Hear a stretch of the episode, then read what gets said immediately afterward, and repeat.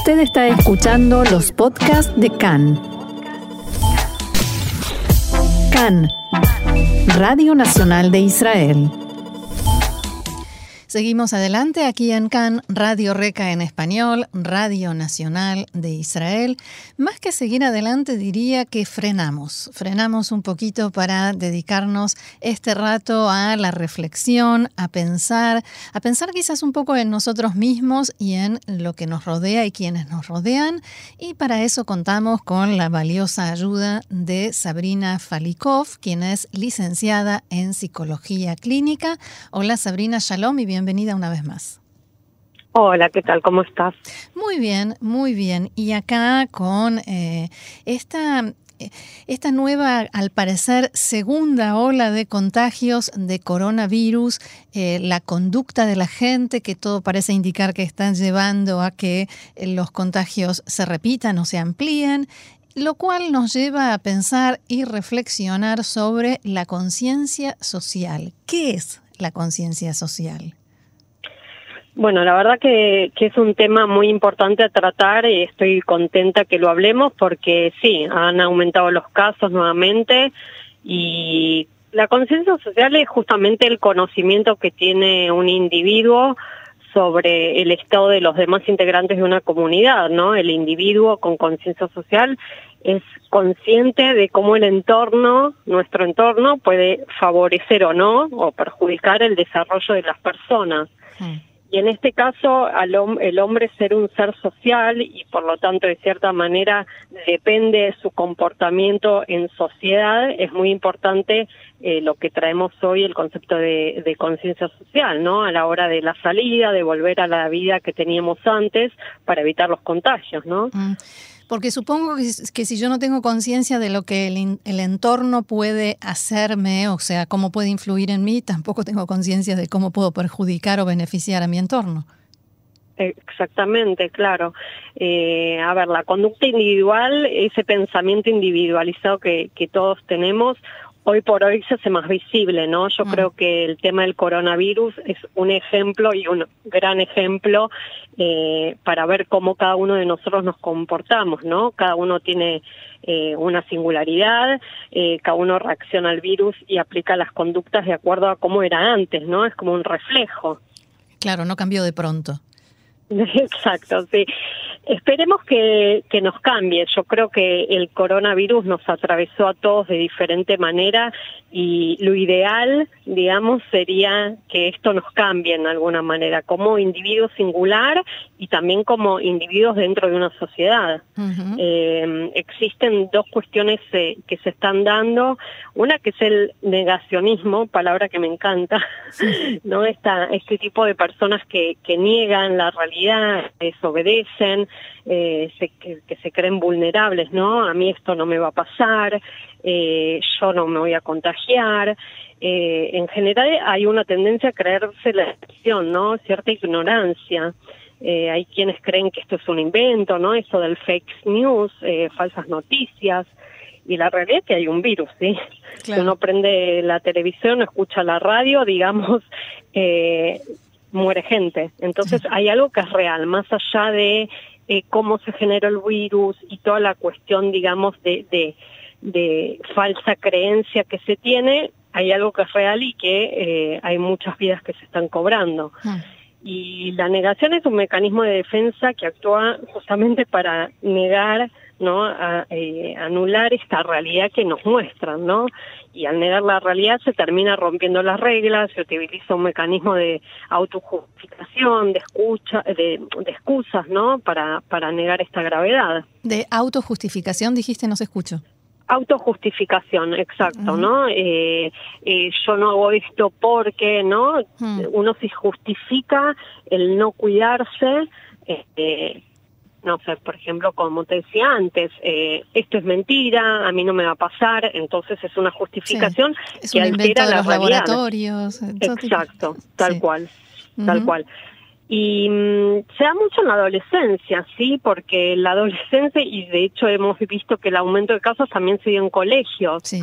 Eh, y en la adolescencia hay una sensación de omnipotencia, ¿no? De invulnerabilidad. este pensamiento mágico que tienen los adolescentes de jamás me ocurrirá, esta sensación que, que facilita, digamos, el comportamiento de riesgo. Eh, es como tener el ego engrandecido del adolescente que va en contra de la autoridad y dice yo todo lo puedo, ¿no? Eh, a mí esto no me va a pasar. Claro, pero cuando uno va, me pasó hace unos días ir a un negocio de comida y cuando pregunté por qué la persona que estaba preparando y sirviendo la comida no tenía puesta una mascarilla, la reacción fue muy, hasta agresiva, te diría. ¿Cómo se me ocurre preguntar una cosa así? Se supone que una persona que está al frente de un negocio ya no es un adolescente con sensación de que todo lo puede. Sí, eh, traes un buen ejemplo como se da eh, en mi caso y en muchos casos, ¿no? Hablando con, con mi grupo social, digamos, mm. eh, se, se, despierta mucho esta sensación de que, bueno, ¿qué pasa con el que viaja en colectivo y no se cuida? ¿Qué pasa que voy por la calle o entro a un negocio y la gente no se cuida? O este esta situación que contás muy bien vos, ¿no? Eh, esta situación también, como, como así, como trajo mucha solidaridad, empatía y respeto, también trae mucho egoísmo. Mm. Y es lo que te, te mencionaba antes, ¿no? Esta situación es el reflejo de cómo es uno. Cuánto me importa el otro, cuánto puedo mirar al otro, cuánto empatía tengo sobre el otro, ¿no? Esta característica es muy narcisista el no tener en cuenta al otro, ¿no? Eh, yo no me voy a contagiar y como yo no me voy a contagiar hago lo que quiero y bueno, te guste o no. Claro, y si el otro este se contagia, problema de él. Exacto. Exacto, todos tenemos eh, como este cierto grado de, de, dificultad de ver al otro, en mayor o menor grado, en mayor grado este señor que, que en el en el café, digamos, no, no, no se cuidó y vos lo, lo, lo indicaste, digamos, y, y justamente la, la solución a todo esto eh, tiene que ver con la conciencia social, ¿no? Mm. Es muy importante para este momento eh, el ver al otro, ¿no? Hacer, hacer, no hacerle al otro lo que no nos gustaría que nos hagan a uno, ¿no? Es poder tener una, una postura más empática, más respetuosa con el otro, ¿no? La situación es igual para todos. Claro. ¿sí?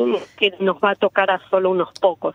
¿Cómo, ¿Cómo se logra esa conciencia social que puede ayudar a que se logre la conciencia social sin necesidad de que nos aterroricen, ¿no? Como nos dijeron en algún momento, va a haber 10.000 muertos, o sea, sin necesidad de que todos nos metamos debajo de la cama por el miedo, eh, ¿cómo se logra el equilibrio? Bueno, eh, como comunicadores eh, cumplimos una función, un rol muy importante, ¿sí? Eh, es muy importante lo, lo que comunicamos, también el ejemplo que damos, porque hay muchos eh, programas televisivos también que comunican, pero a la vez tosen o, o estornudan en cámara, ¿no? Y no se ponen, no, no doblan el codo para hacerlo correctamente, ¿no?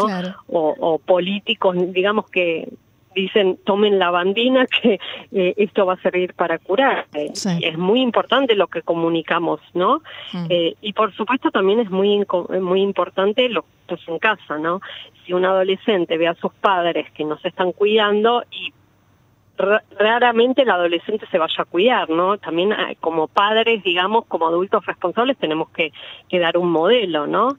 Eh, la, empatía, digamos, ayuda al cuidado interpersonal, ¿no? Es muy importante la solidaridad, ¿no? Buscar un equilibrio entre la responsabilidad como ciudadana, ser solidaria y colaborar, ¿no? Mm. Eh, yo hago un ejercicio que, que a mí me ayuda mucho, digamos, que es, eh, ¿qué estoy haciendo hoy por mí, por los demás? Porque no es solo que hago por mí, sino que hago por los demás, ¿sí? Eh, si no aprendemos ante esta situación tan extrema como es el coronavirus, a ver al otro, a ver qué necesita el otro y a ver cómo me puedo cuidar para cuidar al otro, y estamos en una situación muy difícil, ¿sí? Y con esto no lo vemos. En general me parece que es muy difícil, como se dice habitualmente, ponerse en el lugar del otro. Sí, es verdad. Eh, sí, es, eh, es el gran tema, ¿no? Eh, yo creo que justamente esta situación nos, nos está dando la posibilidad de un cambio, de evolucionar, ¿no? De tener una visión totalmente diferente del mundo y, del que me rodea, de la gente que me, me rodea, ¿no? Eh, lo peor o lo mejor del ser humano se ven en estas situaciones, ¿no?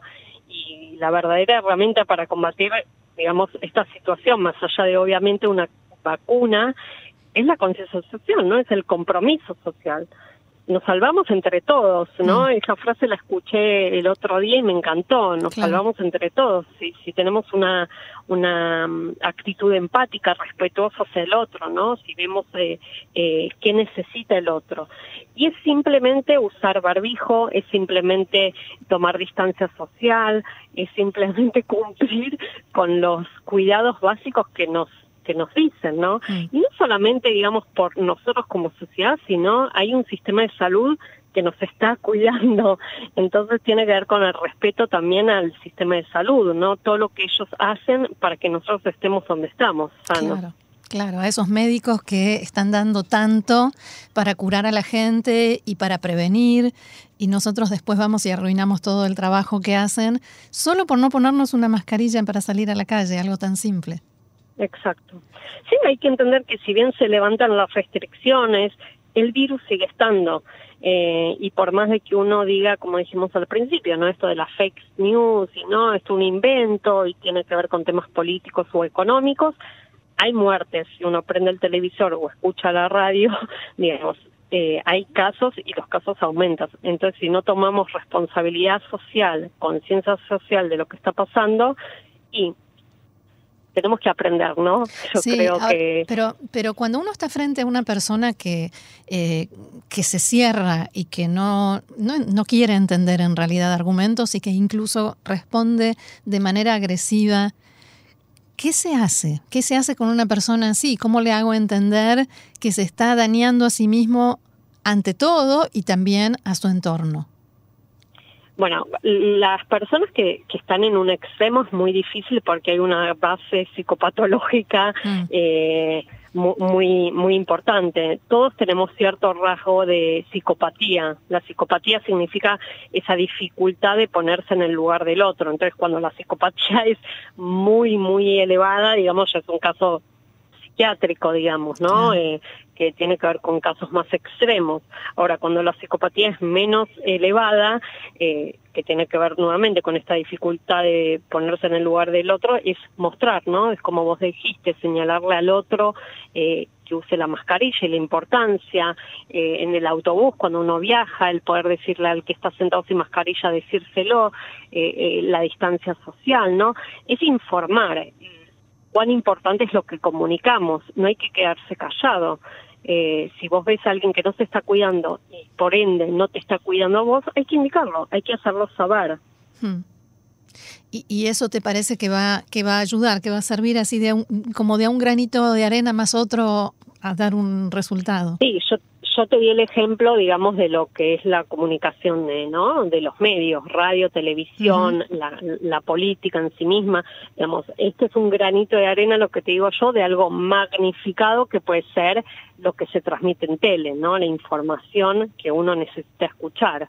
Mm. Eh, y por supuesto lo que pasa en, en, las casas, ¿no? Te vuelvo a repetir, si, si los padres no se cuidan, los niños no ven en ellos un ejemplo, ¿sí? Entonces me parece que sí, eh, un granito de arena, y, y, esto lo habíamos hablado también en, el tema de la liga, ¿no? Es, ¿qué hago yo para que las cosas funcionen de manera adecuada. estoy viendo que alguien me empuja, poder decirle no me empujen, ¿no? Eh, comunicar y esa es la conciencia social y el, respeto social. Ahora, ¿hasta qué punto la incertidumbre, el hecho de que las cosas no estén claras, eh, nos afecta en esa capacidad de respetar las normas y de, y de respetar a los demás? La incertidumbre sobre el qué, qué pasará, ¿no? Y sobre el qué está pasando también. Sobre el qué está pasando, pero lo que está pasando es algo concreto, es un virus. Sí, pero que si se cierran las escuelas, se abren las escuelas, se puede, hay que usar barbijo, es obligatorio, no es obligatorio, es una recomendación, eh, tal barrio está cerrado, tal barrio se abre, todo eso, ¿no, no atenta contra nuestras posibilidades de, de seguir las normas? Atenta de, dentro del de, grado de conciencia social que tenga cada uno. Mm. Eh, yo prefiero, hay, hay algo que siempre lo aplico, que es prefiero más a menos, ¿sí? Si no suma, que no reste, ¿no? Mm. Eh, me parece que si usar barbijo me va a cuidar, aunque... No, importa si es obligatorio. ¿Cómo? No importa si es obligatorio o no. Exacto, mm. Tal cual. Aunque estén abriendo los colegios, aunque estén abriendo locales, aunque estén abriendo restaurantes, hoy en día eh, el tren, digamos, bueno, ¿qué hago yo? Claro. ¿Sigo, digamos, a, a, la masa, digamos, al inconsciente colectivo o hago lo que para mí es eh, adecuado en este momento? Hmm. Y lo adecuado siempre es cuidarse y cuidar a los demás, no cabe duda. Exacto.